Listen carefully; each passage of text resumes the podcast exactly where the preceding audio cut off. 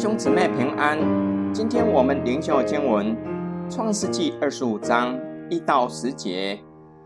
亚伯拉罕又娶了一妻，名叫基土拉。基土拉给他生了新男约山、米旦、米甸、伊斯巴和舒雅。约山生了示巴和底旦。底旦的子孙是亚苏利族、利都氏族。和利乌米族，米甸的儿子是以法、以弗、哈诺、亚比大和以勒大，这都是基杜拉的子孙。亚伯拉罕将一切所有的都给了以撒。亚伯拉罕把财物分给他庶出的众子，趁着自己还在世的时候，打发他们离开他的儿子以撒，往东方去。亚伯拉罕一生的年日是一百七十五岁。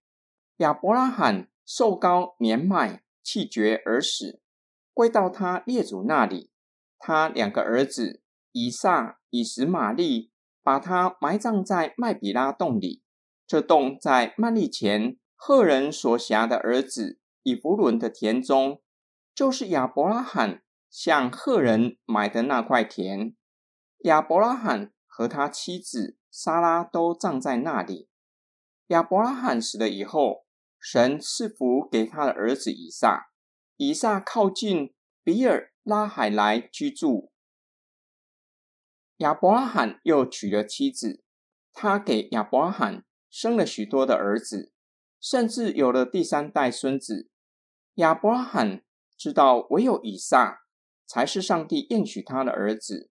为要防止在他过世后，他们与以撒争夺迦南地，就把财物分给他们，并且打发他们离开以撒，也就是离开迦南地，他们往东方去。从作者列出亚伯拉罕的妾基图拉所生的儿孙的名字来看，日后成为以色列周遭的民族与国家。摩西的岳父就是米甸人，米甸也是长期侵犯以色列的民族。他们是现今阿拉伯人的祖先。亚伯拉罕享高寿一百七十五岁，归到他列祖那里。上帝成就给亚伯拉罕享大寿数、平安归到列祖的应许，归到他列祖那里。这句话表达亚伯拉罕像先人那样习了地上的劳苦，他的世代已经过去了。并且表达亚伯拉罕与列祖团聚，这是古代以色列人认为人死后最美好的光景。以撒和以实玛利把亚伯拉罕埋葬在麦比拉洞里，莎拉也葬在那里。上帝并没有因为亚伯拉罕过世而停止施恩赐福，只是赐福的对象从亚伯拉罕转移到以撒。以撒成为盟约的继承人，全然承受上帝给亚伯拉罕的应许，让盟约的恩福不断传递下去。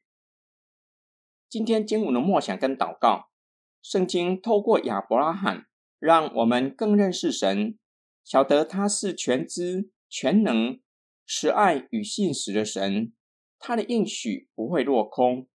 圣经借着亚伯拉罕的故事，劝勉我们。要相信且顺服上帝。我们的人生或许一开始不是那样的顺遂。我们若是相信上帝是全能的神，他会带领我们走在正直通达的道路，如同诗人所描写的，叫我们的人生越走越明，直到日午。我们的人生或许不会像亚伯拉罕在世的时候享受极崇高的地位。拥有庞大的财富，并且享大寿数，才习了地上的劳苦。但是，我们要效法亚伯拉罕，信靠神，把握在世的年日，让我们的一生满足与喜乐，并求主帮助我们，能够像亚伯拉罕那样善用上帝所赐的智慧和恩赐。我们时常从新闻。或是从周遭的人听到某家人因为财产的缘故骨肉至亲，成为仇人，亚伯拉罕看得很远，并且及早做准备，使得以撒和其他的兄弟没有成为仇人，反而可以和谐的一同埋葬父亲。